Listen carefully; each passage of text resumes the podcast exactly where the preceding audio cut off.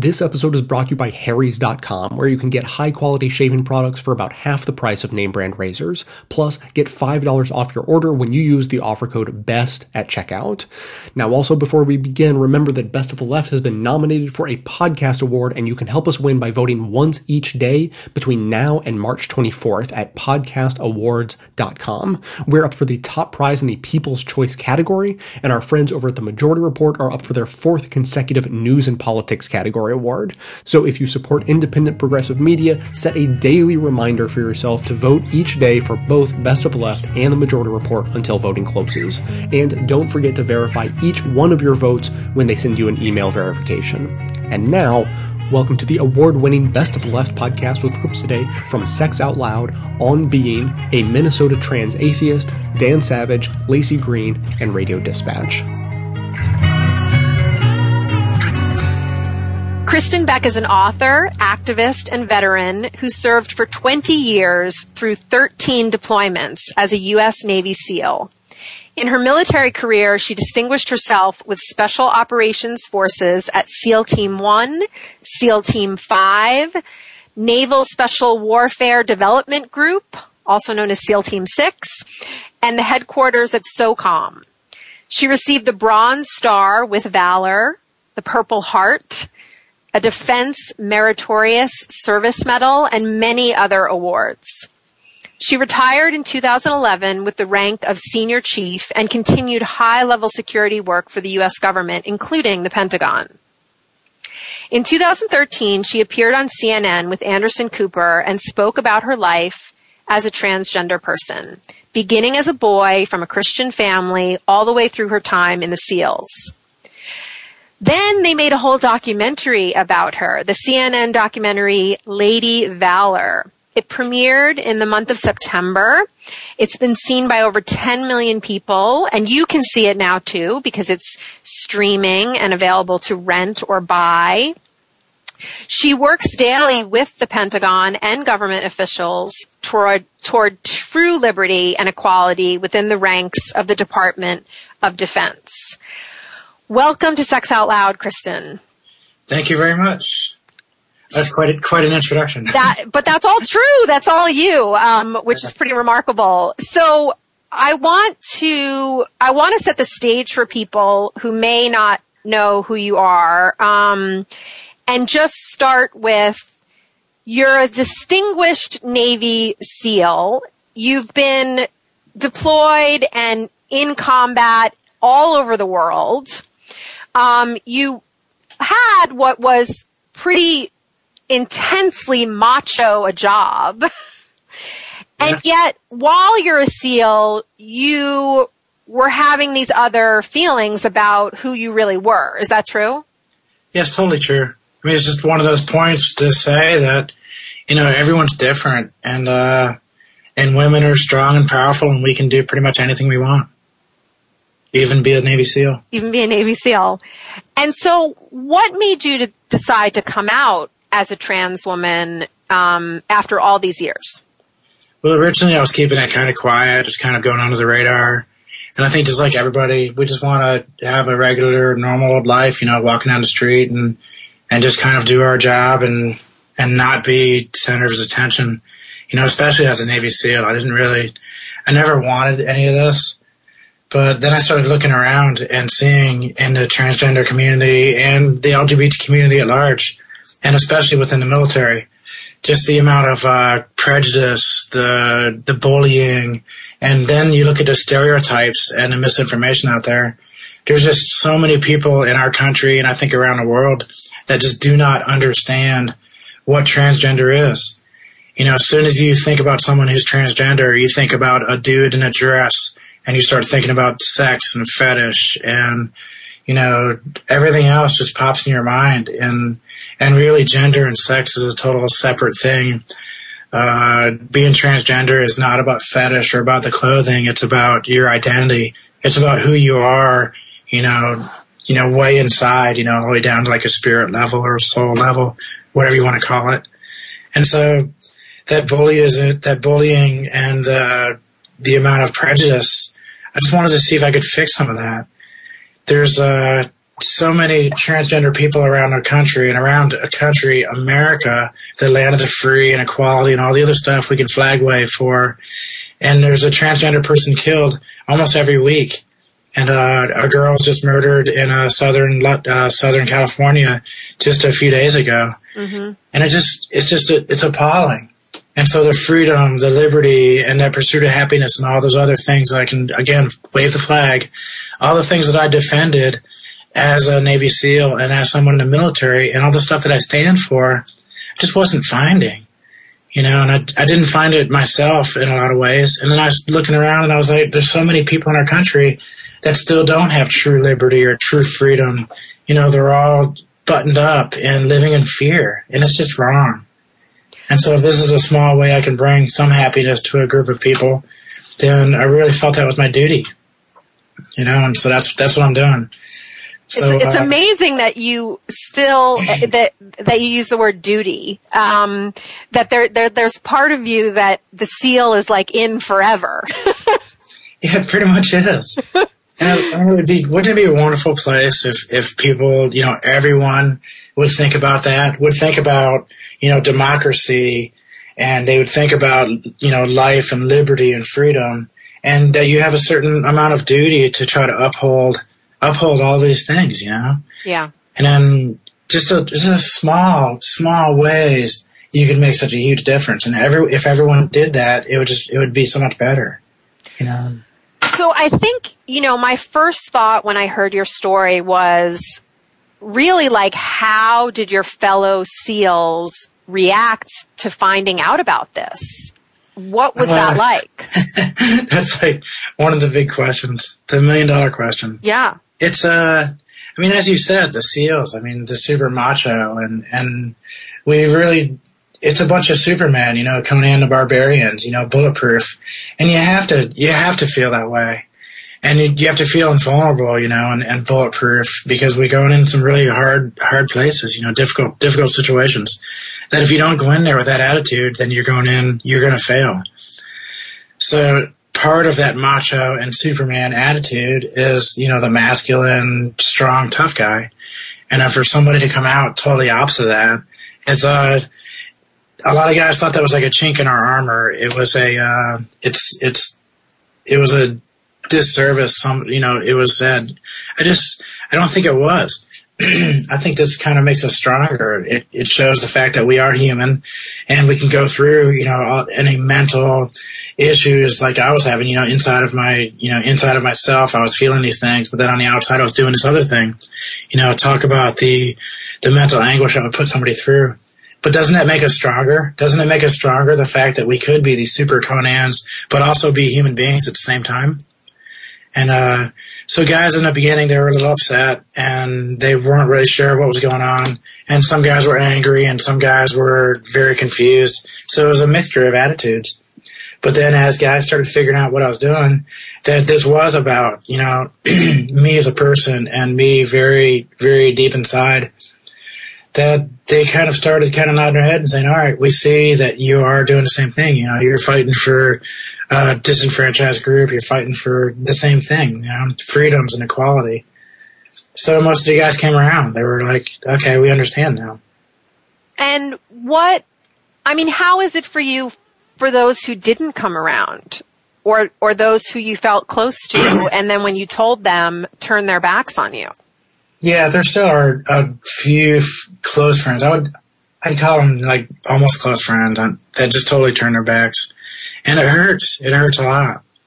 And the, the biggest problem I see is that it comes down to some kind of religious thing that, uh, their religion, Christianity, you know, being Catholic or whatever, just makes them not, un, not accept it. And then they start talking about God's image and doing this and doing that. And then they start bringing up their certain, certain particular passages inside of a 2000 year old book and uh, it just doesn't really make sense to me. You know, they they pick and choose which passages they want to read, and then they forget about you know all the rest of them. So they can use them like a sword. You know, use the passages out of an old book, you know, the Bible, the Quran, or whatever book you want to base your uh, beliefs on. You take certain passages out of these books and then ignore the rest, and it's like using it like a knife. You know, and I, I knives, you know, they're also used to spread butter on bread. You know, you don't have to always use a knife to kill something. Hey people, hey people, there's a book you really ought to read sometime. God wrote it, and I quote it anytime that its purposes suit mine. And I believe there'll come a judgment day, good Lord, where me and God and Jesus will decide. If we'll let you into heaven or damn you down to hell. So you might just want to stay on my good side. I'm Krista Tippett, and this is On Being. Today, an exploration of the meaning of gender. Joy Ladin's life is a revelatory lens on this subject. She's a professor of English at Stern College for Women of Yeshiva University. That is, she is the first openly transgender employee of an Orthodox Jewish institution. Born male, Joy Ladin transitioned to living as a woman in her mid 40s.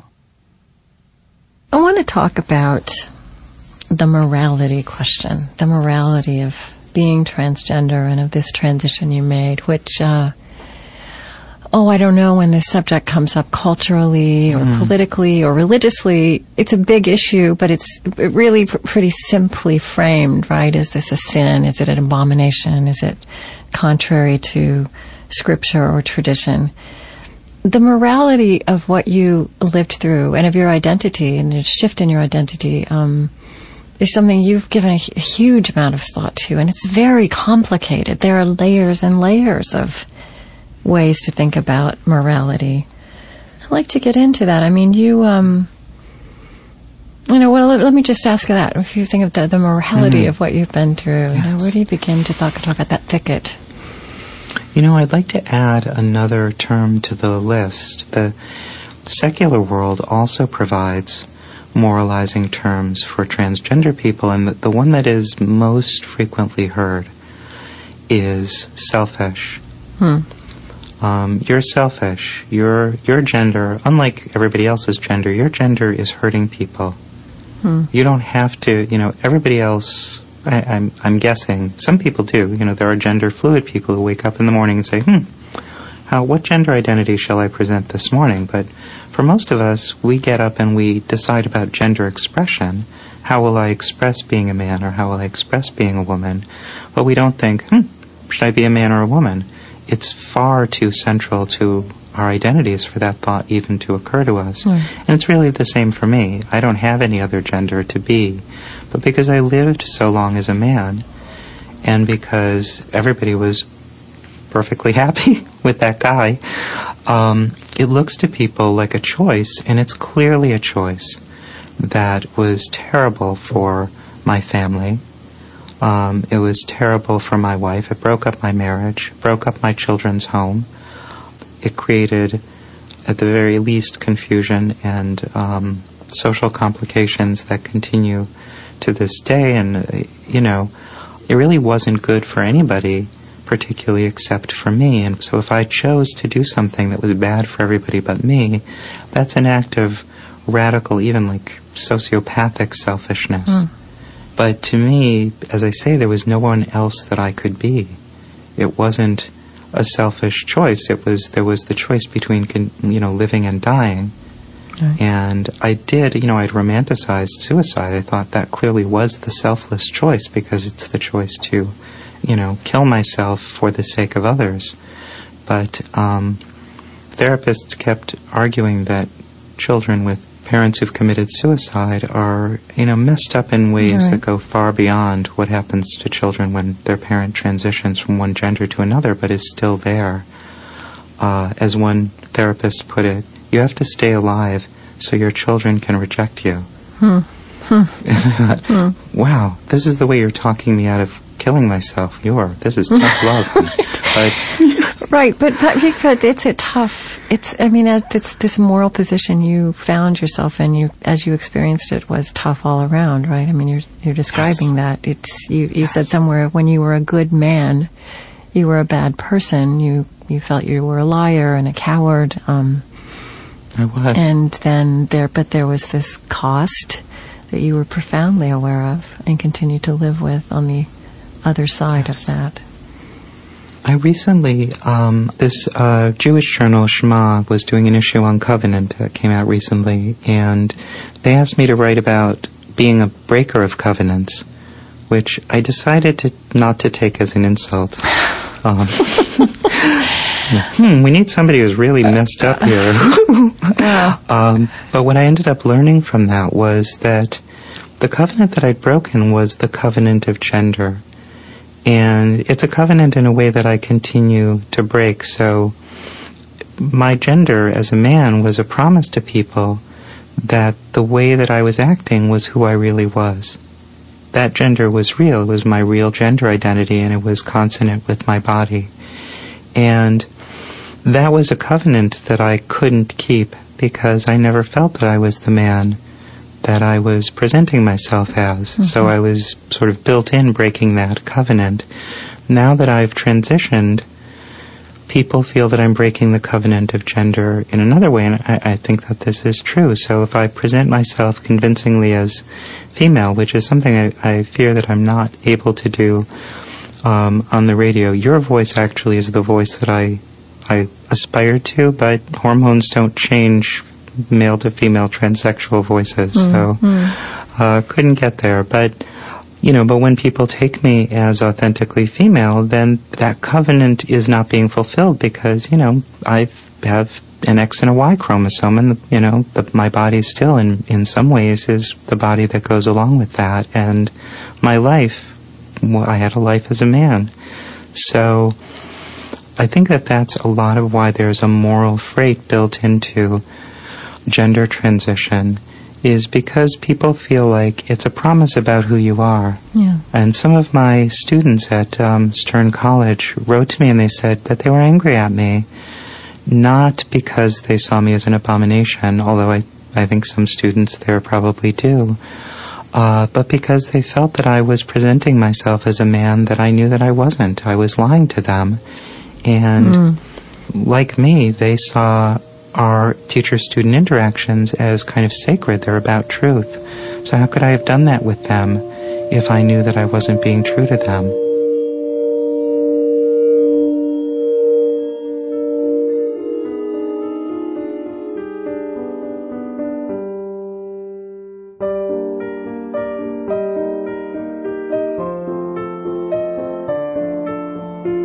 I don't mean to brag, but I have been shaving for more than 15 years now. I mean, of course, I sported a goatee for a few of those years, so I'll probably knock off a few experience points for that. But I think the point mostly still stands. And what I have said before, and will say again now, is that the shave I've gotten from the blades at harrys.com kick the crap out of anything I've tried before. They started me out with a little starter kit, just, you know, so I could try it out, and get a sense of what they're all about and now I am a full blown customer. Their razor handles are high quality and sturdy. Their blades are made with some sort of witchcraft that makes them way better and way cheaper than anything I've seen before. And they've won me over with their shaving gels and aftershave, which is my girlfriend's favorite part because she loves the smell. And I've even tried their lip balm, which turned out to be one of the best I've used. And trust me, I wouldn't bother going out of my way to mention it if it weren't true. I mean, who would have thought that a shaving company would even bother with lip balm, much less knock it out of the park?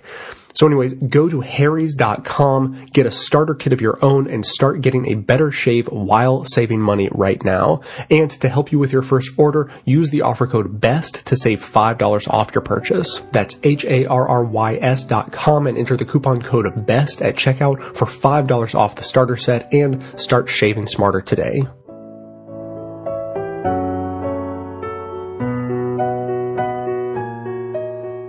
Lingerie saved my life. No, seriously, it really did. I think about lingerie a lot. Of all the items of clothing I've purchased since coming out as trans, lingerie and other intimate items have probably been my favorite purchases. I don't need to go into detail about what I've purchased or what my favorite items are right now or what I'm wearing, because it's irrelevant to this discussion. What I do want to discuss, though, is why. Julie, my wife, and I had this discussion probably the first week after I came out to her. Obviously, she had questions about me being trans, and while it's not my job to educate the entire cisgender population about what it means for me to be a trans woman, I thought it was my responsibility to at least educate my spouse on what it meant for me, on who I was. And she had, and still has, a right to honesty from her spouse. One of the most important things for everyone to know about trans people is that we are, in every way, as diverse as cisgendered men and women, and that brings me back to intimate items. There is so much more to being a woman than simply putting on a bra and some frilly undies. Our clothing does not define our gender or who we are. However, while it is socially acceptable for women to wear just about anything they choose, there are certain articles of clothing that are socially forbidden for men to wear or even possess, lest their manhood, their gender, their personal safety, and their morality be called into question. Lingerie is just such an item, and perhaps the fact that lingerie is so intimately associated with being a woman is one reason I've always felt a strong desire to wear it. When I say always, I mean that in the most literal sense. I have no memory of ever not wishing to wear women's clothing, and some of my earliest memories are of wondering why I wasn't like other girls. For many years, I was forced to nick secret knickers, and until I became religious, I felt no shame in my secret stash. This mismatch of colors, fabrics, styles, and sizes was my nighttime heaven. When I was very young, in the middle of the night, I would sneak into the safest and most private place in the whole house the bathroom. There I would take off my pajamas and dig through the dirty clothes hamper, looking for the gently used clothing of my slightly older sister. Apparently tucking is an instinct that comes in tandem to women born with a penis, as I spent many hours of my young life just staring at myself in the mirror, wishing, hoping, and wondering. These are memories I cherish as I struggle with my self-acceptance. If you, dear listener, are happy with the body you were born with, and you want to better understand the pain and sadness many trans men and women feel, I encourage you to read or watch the first Harry Potter book or movie. It may help you to more fully understand the idea of spending nights in front of a mirror in a mixture of happiness and sadness at what is and what might have been. As I grew older, like everyone else in my life, my body began to change, and the secondary sexual characteristics of a male body began to emerge. This was not a happy period of my life. Thankfully, by this time of my childhood, I had my own room and had a little more privacy. I spent my teenage years living in an undiagnosed depression. Being the heavy, nerdy, shy kid wasn't helpful in overcoming the depression. However, I've always attributed most of my shyness and inability to form close friendships with being alone in the world. It wasn't until I was an adult that I realized I wasn't alone in the world. I wasn't the only person in the world who was born looking like a boy, but who was really a girl. What got me through this was lingerie, bras, panties, nightgowns, and anything else I could steal without being caught or suspected. Nearly every night in the safety of my bedroom, I could dress, I could even fall asleep dressed, in ill-fitting and very mismatched articles, designed for bodies other than mine. Now, I don't want to sound hyperbolic, but in looking back at those teenage years, I firmly believe that lingerie saved my life. It gave me an outlet, a way to feel more right with myself, and a way to pretend I had never suffered the effects of testosterone poisoning. Obviously, today, I no longer live in hiding. Today I know I'm not alone.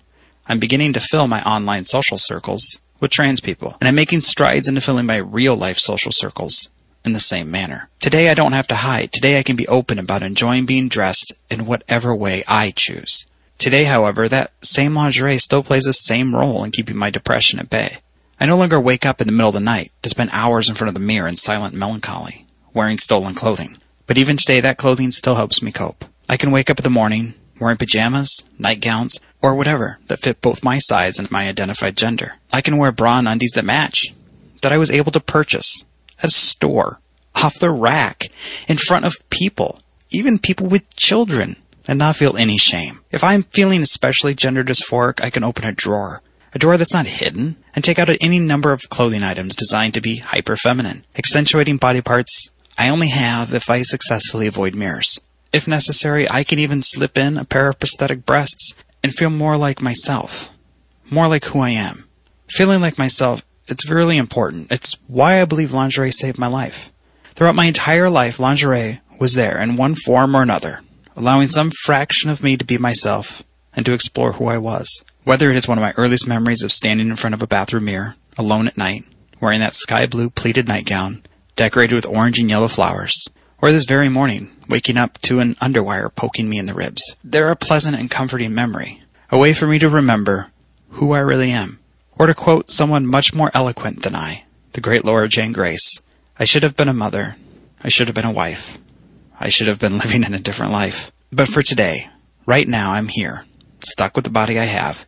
So I'll keep something frilly, something silky, something hyper feminine, something to make me feel pretty when I encounter the difficult days people, and decisions ahead.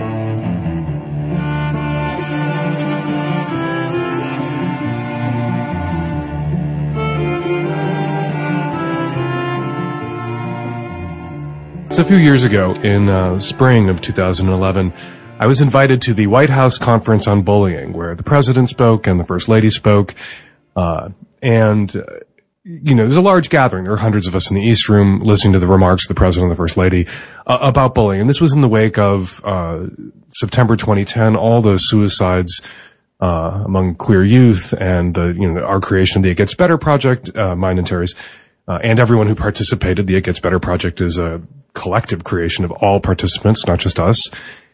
And I'm sitting there in the East Room listening to the president and speaker after speaker, beginning with the president and the first lady, kept saying, they rose each one and said, this is something that parents, preachers, and teachers need to work on. The bullying, parents, parents, preachers, teachers, and parents, particularly parents, parents, parents need to speak up, need to do something about bullying. And I'm sitting there dying inside, actually sitting next to Al Franken, dying inside and elbowing him in the ribs. And, and I keep saying, parents are often the first and worst bullies. And I, if I'd been a younger man, maybe, if I had still been act up era Dan Savage, I might have jumped up and interrupted the president. But I waited politely for the breakout session, uh, where I was on a small panel with, uh, I think Arne Duncan, and I blew up and it was like, parents, we have to start talking about the fact that parents are often the worst and most destructive bullies when it comes to queer kids.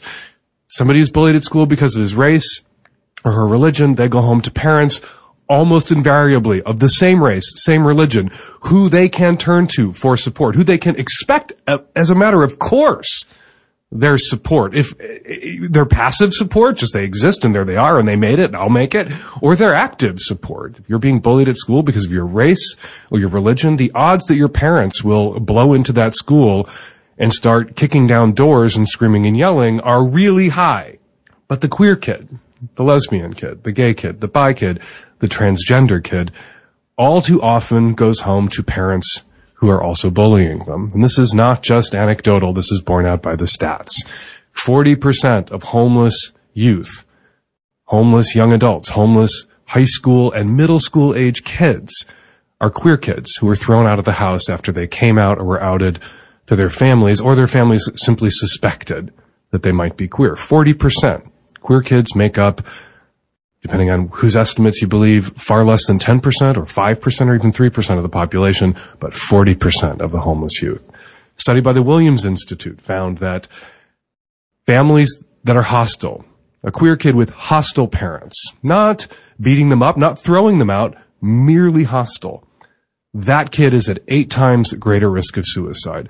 The average queer kid at four times greater risk of suicide. Family hostility doubles that already quadrupled risk of suicide. Eight times greater risk of suicide.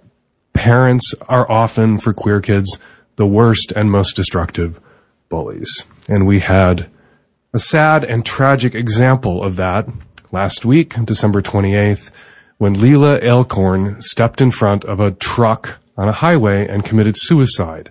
Ailcorn wrote an absolutely devastating suicide note that appeared on her Tumblr after her suicide.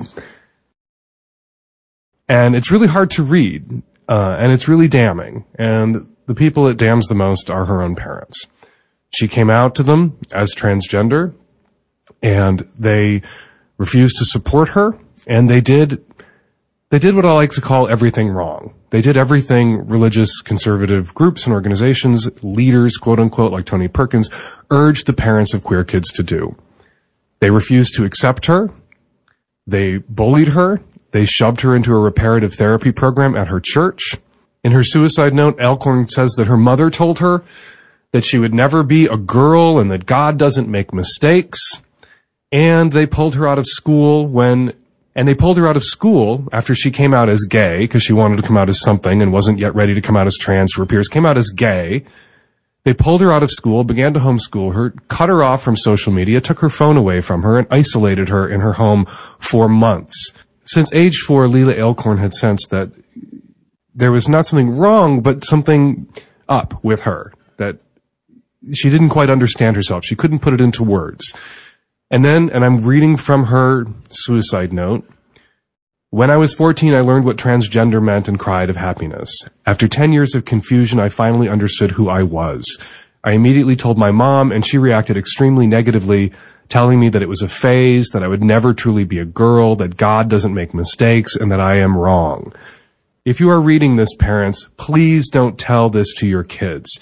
Even if you are Christian or against transgender people, don't ever say that to someone, especially your kid. That won't do anything but make them hate themselves. That's exactly what it did to me. My mom, Leelah continues, started taking me to a therapist, but would only take me to Christian therapists who are all very biased. So I never actually got the therapy I needed to cure me of my depression. I only got more Christians telling me that I was selfish and wrong and that I should look to God for help. Leelah Alcorn ends her suicide note with this. The only way I will rest in peace is if one day transgender people aren't treated the way I was. They're treated like humans with valid feelings and human rights. Gender needs to be taught about in schools. The earlier, the better. My death needs to mean something. My death needs to be counted in the number of transgender people who commit suicide this year. I want someone to look at that number and say, that's fucked up and fix it. Fix society, please. Goodbye, Leelah Alcorn.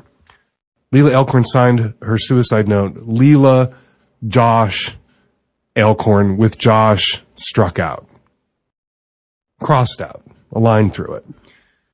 Leelah Alcorn's mother has gone on television and continued to refer to her daughter as her son, continued to refer to Leelah as Josh, continued to misgender her, continued to deny Leelah in death what she denied her, what her family denied her in life, which was just some fucking respect for who she was and who she knew herself to be. And, and here's, this is what keeps hanging me up. You know, when you abuse your kids, your kids are taken from you. And what we have here is a case where a trans kid, another queer kid, a trans kid, was abused by their family, abused to death by the first, worst, and often most destructive bullies in a queer kid's life, their own parents. At some point, we are going to have to start to recognize and respond to this kind of abuse, this kind of isolation, even if it has a religious justification, as abuse. We know this. We know these things. We know that family rejection doubles that already quadrupled risk of suicide. We know that rejecting your queer kids, forcing them into reparative therapy, which also increases a queer person's risk for suicide, is quackery, is abuse. Every mainstream mental health organization, APA, everybody else recognizes that reparative therapy is damaging and destructive.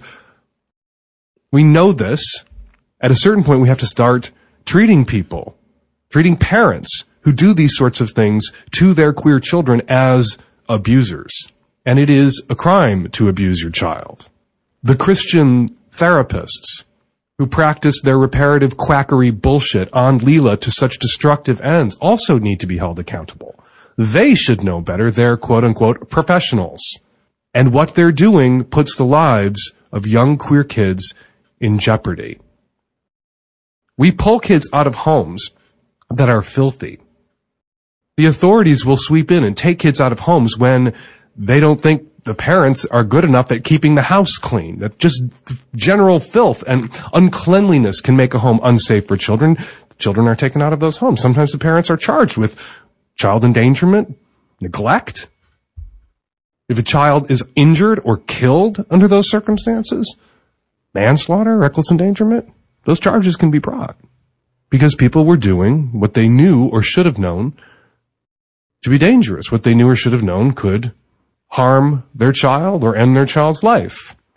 And we've reached a stage with LGBT youth that we now know what can harm or end that child's life. And it is exactly what Leelah Alcorn's parents were doing to her. It is exactly what Leelah Alcorn's Christian therapists were doing to her.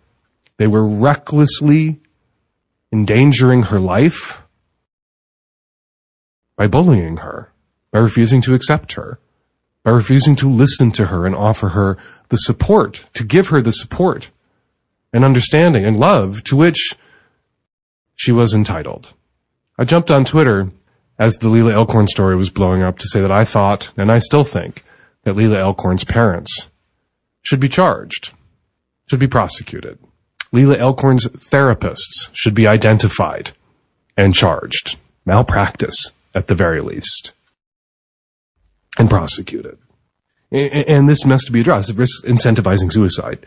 That we, people who support queer kids, we don't want to communicate to them that we will pay attention when you harm yourself, only when you harm yourself. Or the quickest and easiest way to get revenge upon your family or the people tormenting you is to kill yourself. But in this instance, perhaps we should make an exception and really do something.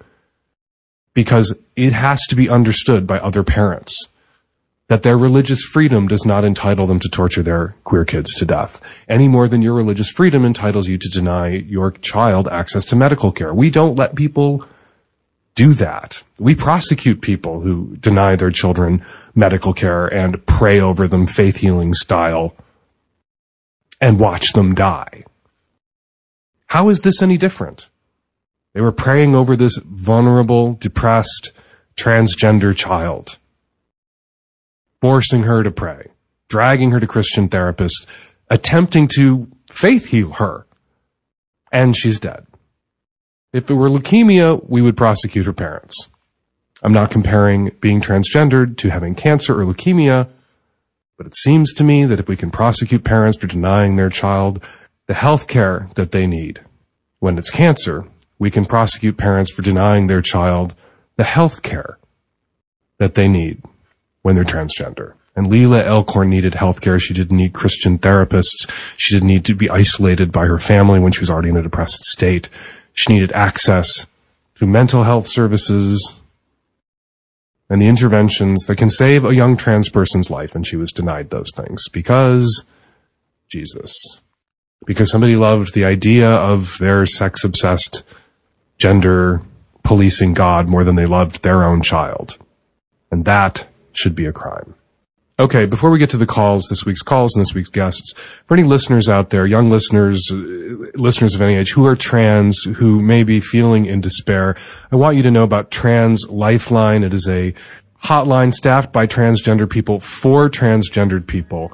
And their numbers in the US, 877-565-8860, and in Canada, 877-330-6366. Trans Lifeline.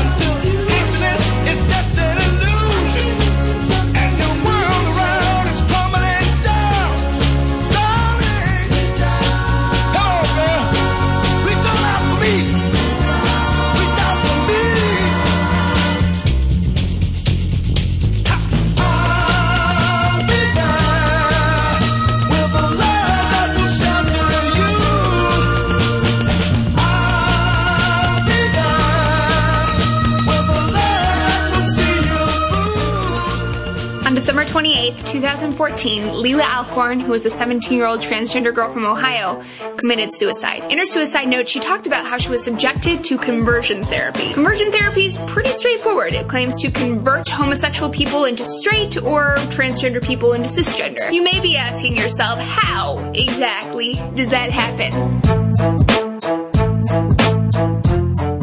Conversion method is to repair the masculinity or femininity of the patient. The handbook on this method reads, quote, he should, one, participate in sports activities, two, avoid activities considered of interest to homosexuals, such as art museums, operas, and symphonies, three, avoid women unless it's for romantic contact, and so on until the person is eventually repaired by getting married and having children. This is a little weird. They seem to be confusing sexual orientation with gender expression. Just because you've shamed someone out of going to the opera or wearing pink doesn't mean they no longer like the D. This method was written by Joseph Nicolosi, who founded NARTH. It's the leading organization that's peddling pseudoscience and anti-gay, anti-trans lies to mostly Christian consumers. He's what I like to call a throwback Thursday from hell. Speaking of hell, spiritual condemnation is another method. Leelah's therapist told her that she was selfish and wrong and needed to turn to God. Some ministries even advise parents that they disown their children if they come out as gay or trans. So you isolate them, you don't have a meal with them, you separate yourself from them, you turn them over to Satan? Yeah. Arguably the most disturbing method of all is aversion treatment. This involves causing pain to change someone's psychological response. Take a look. Physical therapy was my hands being um, tied down and blocks of ice being placed on my hands. Then pictures of men holding hands would be shown to me, so that way I would associate the concept of the pain of ice with a man touching me. It worked really, really, really well. My dad could barely even hug me anymore when I would scream out in pain.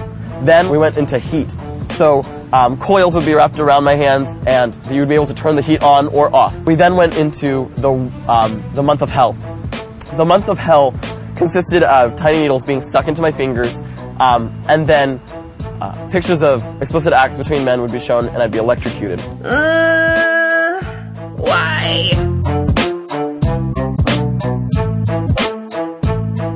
This therapy is legal in 48 states. Legal. Even as it's been rejected by every single major body of mental health experts in the country. Even more, the research that its supporters have clung on to has been debunked like a million times. The lead researcher, Robert Spitzer, came forward and said, yes, yeah, so that study was really flawed. A couple years ago, Exodus International closed their doors. They finally realized what they were actually doing and expressed deep regret for what they had done to people. The APA found that patients were leaving conversion therapy with some glorious side effects. Increased rates of depression, suicidal thoughts and attempts, hyper-awareness of obedience to gender norms, social isolation, poor self-esteem. It's so weird. It's almost like telling people to hate themselves could actually hurt them.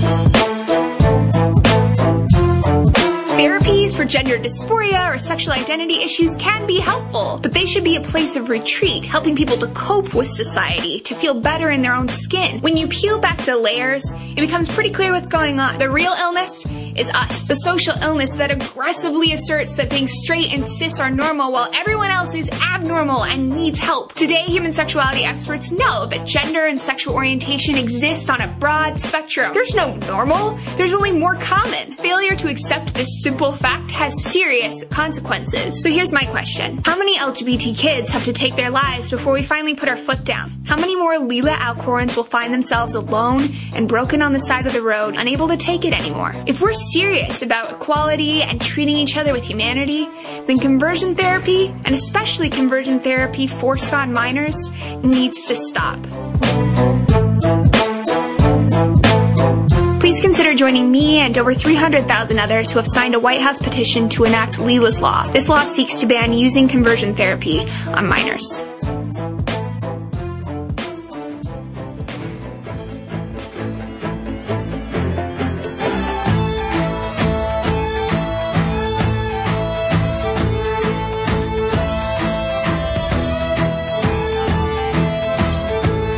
Since turning 30 a couple of years ago, I've been thinking and reading a lot about the big picture of saving for the future, for retirement, investing, all that stuff. And my takeaway from everything I've learned goes like this. Spend less, save more. Trying to beat the stock market is bullshit. Basically, you can invest huge amounts of time, energy, and money into trying to beat the system by picking individual stocks, but statistically, you are much better off just spreading your money across the entire stock market, focus on keeping the fees you pay as low as possible, and then just sit back and wait. That's where an automated investment service like Wealthfront comes in. By using investment software rather than humans, Wealthfront takes the emotion, the possible conflicts of interest, and expensive commissions out of the equation entirely, which means their fees are among the lowest in the industry, which means you keep more of your savings, which is the whole point. To see for yourself, visit wealthfront.com slash left and they'll manage your first $10,000 for absolutely free. That's wealthfront.com slash left. Wealthfront Inc. is an SEC registered investment advisor. Brokerage services are offered through Wealthfront Brokerage Corporation, member FINRA and SIPC. This is not a solicitation to buy or sell securities. Investing in securities involves risk and there is the possibility of losing money. Past performance is no guarantee of future results. Please visit wealthfront.com to read their full disclosure.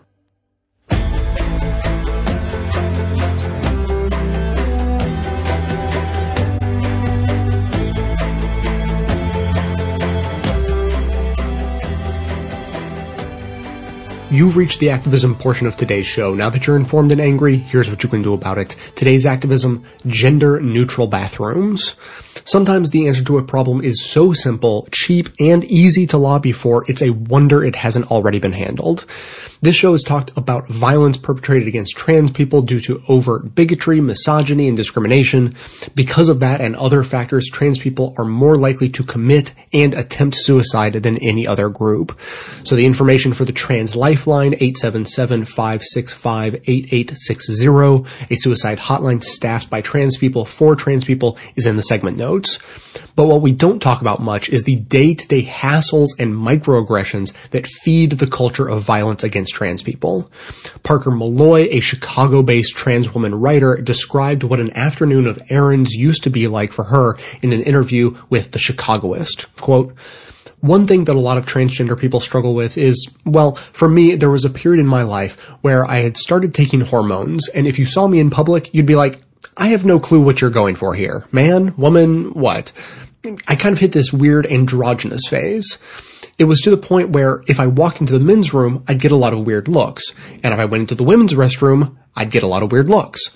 And so rather than continuing to do that before one of the weird looks became a scream or became violent, I just decided to use the bathroom at home, which is super inconvenient and hard. I would sit there and schedule my errands for making sure I wasn't away from the house for more than a few hours, which is really sad that that has to be an issue, but it's an issue. Unquote.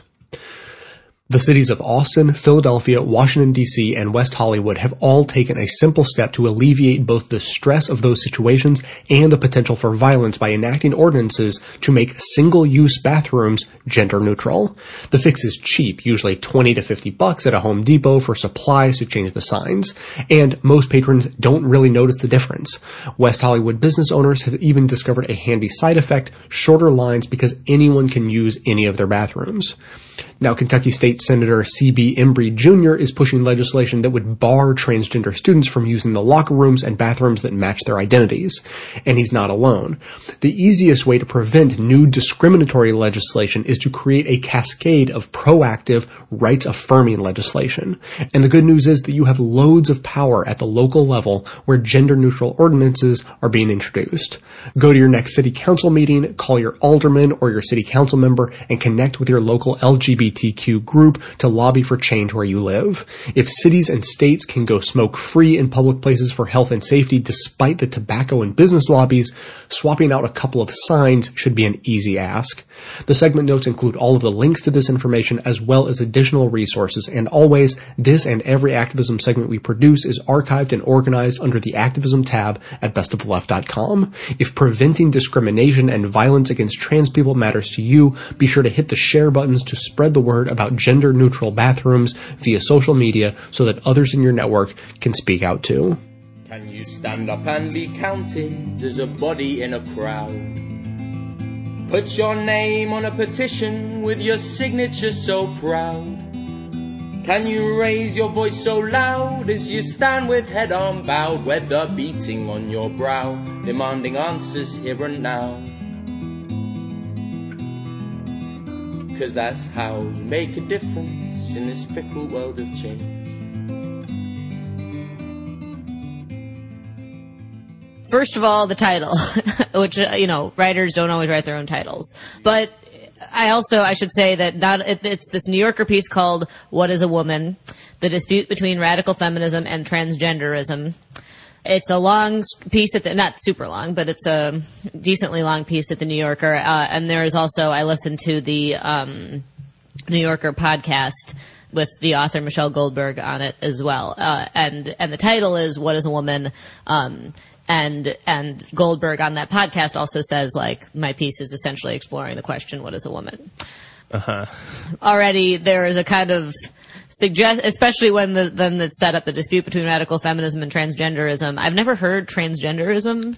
Uh, I mean, whenever I've heard it, it's been people who uh, using it pejoratively and and just like uh, uh, saying that that trans people don't really exist. Right, like, yeah. I've I've whenever I've come across it, it's been as a sort of like pathologizing. Like medicalizing, Mhm. and, and not not in a like healthcare kind of medicalizing, but in a like a homosexualism Uh-huh, right. kind of a you know half a century ago kind of a thing. It, it makes it sound just, and this is just my initial reaction, but like reading that, if I had never like, it makes it sound as if it's like a school of thought, as opposed to transgender being an identity. Mhm. Um, so the things that I'm going to say that, that are critical of, of what Goldberg says in this text may be also supplemented by things that she said in this uh, New Yorker um, podcast as well. And I have not yet listened to the podcast, but I did read the piece. hmm And you know, so so de- long time listeners will will uh, probably be familiar with. We've had a little bit of this conversation on the show before, largely actually because we weren't familiar with tra- trans exclusionary radical feminists. Maybe this was like a year or so ago. Mhm. Um, and we talked. I, I, I especially talked a lot about um, like gender as a social construct, um, which is a kind of you know a way of thinking about gender as not like a super as as not like a set in stone type of thing. Not And- like biologically determinate. yeah, exactly. And uh, a, a couple of our trans listeners, you know, kind of wrote in and and uh, shared their thoughts about why about the limits of saying gender is a social construct or saying gender is only a social construct, because that can be kind of erasing to uh, to trans people who are like, uh, you know, if your social construct doesn't apply to me, right? Mhm. And uh, and actually, uh, one of our listeners, at least, if not more, said, you know, I was really. She said it took me a really long time to, to be okay with like feminism because I associated feminism with this radical feminism, um, and and the, So so-called radical feminism. so-called radical feminism, yeah, and and the radical feminism way of thinking it basically takes gender as a it takes gender as a social construct, which which when I say it, I more mean yeah, like that that that the, that binaries are, are constructed and gender expectations are enforced on people. But what uh, radical feminists mean when they say gender is a social construct is basically what they mean by or what they their their take on gender is cis women who are assigned female at birth uh, and uh, and you know are have experiences as being raised and coded as uh, and identified as female have a unique experience as women that trans women do not have and cannot have, I guess. So therefore, trans women are not women the same way that cis women are, and therefore that leads to them to to these uh, radical feminists, basically trans exclusionary radical feminists, being like, you can't stay with us in women's only spaces, you can't come to our women's only festivals, you can't. Um, and, and some go as to, as far as to say you can't identify as a woman. You are enacting violence on cis women by identifying as a woman. These things that are like extremely, extremely aggressive and, and violent, as you said, violent, very violent language. And the the idea behind behind that being that anyone born, you know, quote unquote male to sort of to to, to adopt their you know Right. to adopt their phrasing. Anyone born male is male and is afforded all of the privileges of maleness in a patriarchal society, and that um, if you are a trans man, you are attempting to gain access to that male privilege, thereby uh, sub- further subjugating women. And if you are a trans woman, you cannot um, you you cannot shake your male privilege, and any attempt to is disingenuous and is a, is in in that way is a, is uh, also a, a further subjugation of women. Right. So it's it's like this this kind of complete opposite day in in Turfland where trans people are the ones with the most power who are Right. who are marginalizing. They are the marginalizing force. Right, they're the ones setting the agenda. Yeah, uh, I should say they are the oppressing force coming in and marginalizing people, right? Where which is I say it's opposite day because of course trans people uh, face a tremendous amount of discrimination and violence and oppression and are incredibly marginalized uh, in basically every aspect of society. And and Goldberg does include some of those statistics, uh, which is more than say the Dr. V story did. Yes. So I mean, good on her to include some of the statistics uh, as far as violence that that trans um, people face, but she doesn't. She doesn't grapple with any of the relation between violence that trans people face and the kind of worldview that TERFs espouse. Right, and and yeah, and I think what's a big uh, failing of the article is, you know, you can say reporting is an endorsement, fine, um, but but to to to you know, Goldberg really goes through these schools of thought, which, which, as identified by Gold, Goldberg herself, are are like uh, outdated slash dated. If we want to use a less judgy word than outdated, schools of thought. They are coming from the seventies, the eighties, and the language I think is often coming from then. And not that you know, not that that is what necess- that that's not what makes them bad. What makes them bad is their is the the I think the the big a big shortcoming of Goldberg's is to is to not explore or at least not address the ways that this way of thinking this this casting trans women as somehow not women that that is that is the step towards violence against trans women that happens all the time right? Even if it's not even if we're not saying like these academics who think this way, they don't commit violence on trans women. So why are we criticizing them?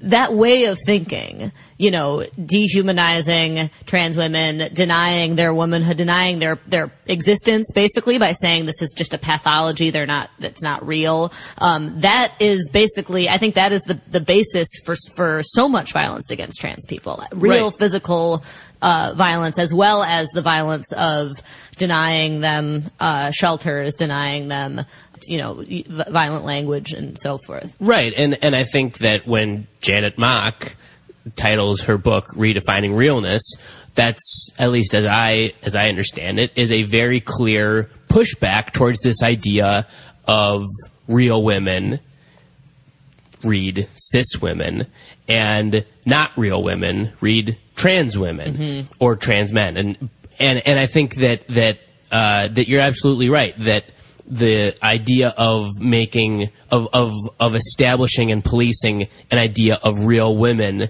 based on sort of biological determinism is absolutely the it's it's one of many steps towards violence towards uh, trans women, and it's I mean in many ways it's the basis of trans panic defense in in court. Absolutely, it's that that there is this thing called real women. Absolutely. and that doesn't include trans women. Absolutely. And I'm glad that you brought up Janet Mock because I hadn't quite thought when we had our, our book club uh, discussion about her recently, I hadn't it hadn't quite become so clear to me that one of the many incredible things that that Mock's book does is completely dismantle this idea that like trans women who were assigned male at birth and who you know were coded as male in their childhood or whatever grew up with this male privilege, this like completely Uh-huh. you know free, uh, unchecked male privilege, the way that cis uh, boys do, because it, it's just, I mean, it's it's ridiculous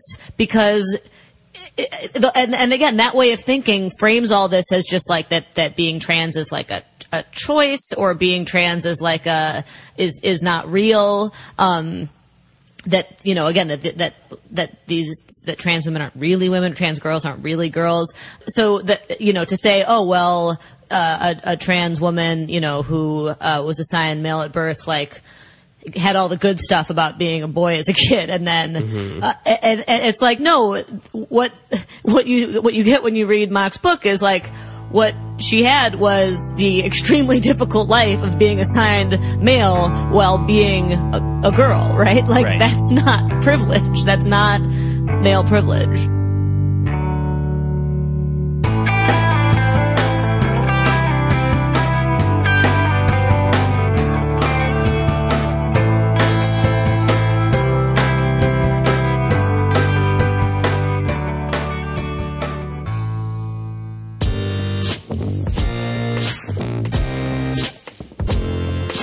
Hey, Jay, it's Wade. Try to keep this short, but uh, when you're talking about libertarians, it can be kind of hard to do. You know, I, I, I'm on the internet a lot, and I like to go on forums and, and debate and argue. And the most popular people you meet on the internet are usually libertarians. They- they- They're really out there. And the, the thing about it is, is that sometimes libertarians they, they like to claim things that that they really shouldn't be allowed to claim. I think, like they say, well, the government is is too intrusive in our lives, and we look at that as a libertarian ideology, right? Uh, a plank in their platform, but that's really not because liberals and conservatives have been saying that for years. or the government is involved in too many wars, or the U.S. is involved in too many wars. Well, liberals have been saying that forever. They can't claim that. That's not exclusive to the libertarian philosophy. That that's that's bullshit. And so, really, though, where where where they differ from liberals and conservatives is where they want to take the country. They want to go back to 1776, basically. Okay, and if you ever talk to a libertarian, they'll really bring up these these archaic figures in our history: Thomas Jefferson, George Washington, John Adams, uh, Alexander Hamilton. They'll bring these guys up like crazy, and they know a lot about them. I mean, just very very intimate details about these men. And the thing about it is, is if you, if you took one of those men and you brought them in today's world, they wouldn't have the goddamn clue how to govern because they wouldn't even recognize a single thing in whatever room they were in. Well, that's electricity. That's a pen. That's a pencil. They wouldn't recognize any of that stuff. And if you took Barack Obama and put him in 1776, he wouldn't have a goddamn idea how to govern. You govern within the times that you are in. Discussing these men as though their ideas and their writings have tons of, of relevancy in today's world is insane. And that's where libertarians tend to go. They tend to just really want to go back to that form of, of, of government, and the country is not the same in, in, in almost any way. So the idea of, of, of libertarians is, is basically a free, everybody doing whatever they want, basically, very few laws, very few regulations, letting the marketplace decide everything. That may have worked fine in 1776, but laws are passed usually in response to something. Okay, so if no company on earth had ever polluted a river, we wouldn't have an EPA. It was a response to irresponsible acts, irresponsible acts that fucked with lots and lots of people. That's why we have laws in this country. Okay, they, we didn't just. If you go back and you pull the federal law book from 1800, I'm sure it's very small. Uh, but again, it, it builds up over time. Everything calcifies over time. So taking the world back, it's impossible. And I don't understand their philosophy at all. I don't understand why they think that if you take away all the safety nets, that somehow the world will be better off. Claiming that taxes are oppressive, man, I'll take you to places in the world where you'll see real oppression, and it has nothing to do with taxes. I mean, they're missing the picture, or excuse me, the point of civilization, society. We better ourselves. That's kind of the point of it. At least this is to me. Anyway, that's my thoughts on liberty. I'm trying to keep it short. I could go on forever, but anyway, Jay, it was a great show. I appreciate it.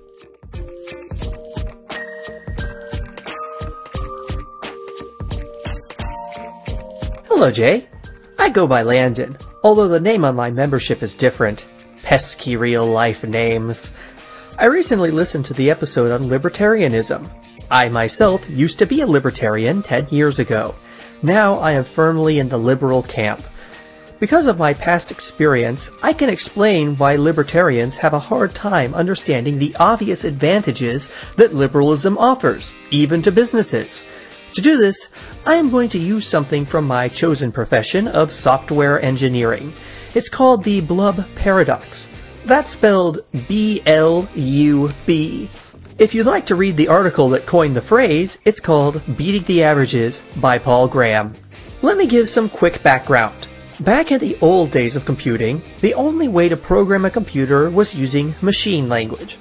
Machine language is composed of ones and zeros. Programming in it is miserable, so we came up with a better way. We invented programming languages. These are languages that are spoken by both humans and computers. This lets us tell a computer what to do in a format that is much more natural to human thinking. As time went on, we started to develop more languages with more features.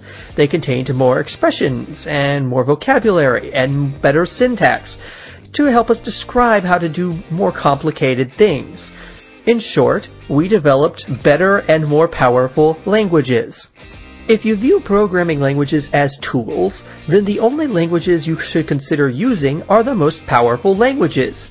Sure, a less powerful programming language might run a little faster, but you just can't get nearly as much done with it. With computers constantly improving in running speed, the ability of people to get things done is far more important than saving a few computational cycles. It's the obvious choice when looking at tools, and that's the rub. Languages aren't just tools. Languages are habits of mind. Once you've been speaking with your computer language for a certain number of years, you start thinking in that language. You get used to the vocabulary and syntax of that language. So, when you look at a new language with an expanded vocabulary and syntax, you don't see why that's a good thing. You're used to thinking with the smaller vocabulary and solving the problems that that smaller vocabulary solves. You don't see how that larger vocabulary lets you solve bigger problems. And that's the Blub paradox. Blub is a fictional programming language.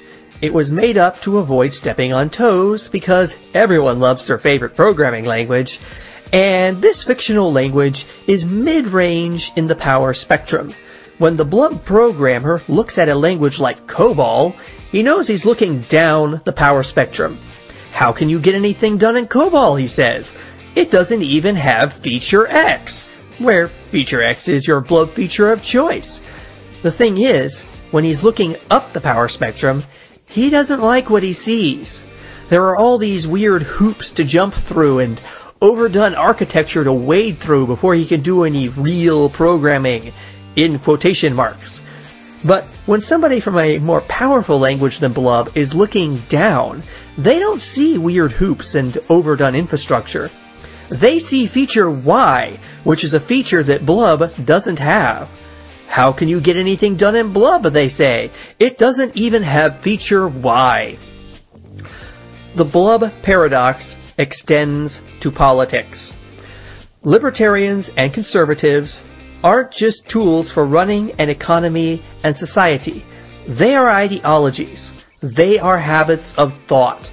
And just like programming languages, you can't tell when you are looking up the power spectrum. Libertarians and conservatives know when they're looking down the power spectrum. They look at third world countries where the government is hopelessly corrupt and say, how can you get products to market there? You can't even properly enforce contracts. But when they look at liberalism, they don't like it. There are all these weird government regulation hoops to jump through and overdone safety net socialism, in quotes, to wade through before you can do real business, in quotes. But as a liberal, I don't see weird government regulation hoops. I see necessary features. How can you possibly get products to market as a libertarian? You don't have single payer healthcare. You don't have public education. You don't even properly regulate your corporations. Do you seriously think you can do business like that? But then the libertarian will respond with how all these newfangled features like single payer healthcare cost money. It's not as efficient. But that's the same as saying that it's best to use a low powered programming language because it runs slightly faster. Who cares? Much like how computers continually get faster, technology is continually producing more resources for society to draw on. Focusing only on money at the expense of features is folly. What is a small decrease in taxes next to our businesses not having to provide health insurance to their employees? That would be a huge competitive advantage, especially for small businesses. You know, the small businesses that libertarians love to start. Why on earth would you want to deny yourself such an obvious competitive advantage? My fellow liberals, we have the better system, but just saying it isn't enough. We have to explain the habits of thought too. We have to get libertarians thinking in liberalism. And that is my spiel. I hope you all enjoyed. I am Landon, and thanks for listening. Thanks for listening, everyone. Thanks to the volunteers who help gather clips to make this show possible. Thanks to Katie Klabusik for all of her work on our social media outlets and activism segments. And thanks to all those who called into the voicemail line. If you'd like to leave a comment or question of your own to be played on the show, the number to dial is 202 999 3991. Again, quick reminder that we're up for a podcast award. This is very exciting. We could win the top award this year. So go to podcastawards.com, vote for Best of the Left in the People's Choice category, Majority Report in the News and Politics category, support your independent progressive media. Uh, Dan Savage, who's a contributor that we heard on today's show, he is up for, uh, I, I, believe, the mature category. Uh, our friends over at Throwing Shade, I think, are in the LGBT category. Lots of excellent uh, choices to vote for. So, as I say, uh, set a reminder for yourself. You can vote every single day. It's all about uh, listener involvement. So, if you vote every day, that's how we're going to pull this thing off. Thanks to everyone who's already been voting, and thanks in advance to everyone who uh, starts voting or continues voting throughout the month. Now, I, I, don't have a whole lot to add today, but I have to say that uh, Landon definitely reminded me of one of my favorite Douglas Adams quotes. Uh, Douglas Adams, uh, a late author, sort of uh, science fiction guy, uh, thought about the future and technology a lot, and this is what he had to say about uh, the way people perceive the world, essentially. He says, number one, everything that's already in the world when you're born is just normal. Number two, anything that gets invented between then and before you turn 30 is incredibly exciting and creative, and with any luck, you can make a career out of it. And number three, anything that gets invented after you're 30 is against the natural order of things and the beginning of the end of civilization as we know it, until it's been around for about 10 years when it gradually turns out to be alright, really.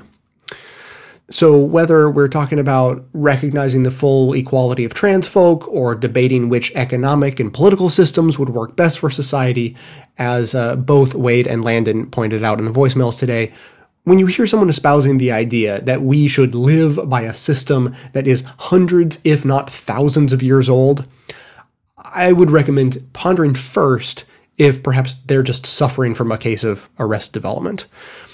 Now, before I go, just another quick thanks to Wealthfront for supporting the show. They're the automated investment service that makes it easy to invest your money the right way. It automatically rebalances your portfolio and reinvests your dividends, all commission free. Wealthfront manages over $2 billion and has saved millions on taxes for its clients. Visit wealthfront.com slash left to get your first $10,000 managed for free.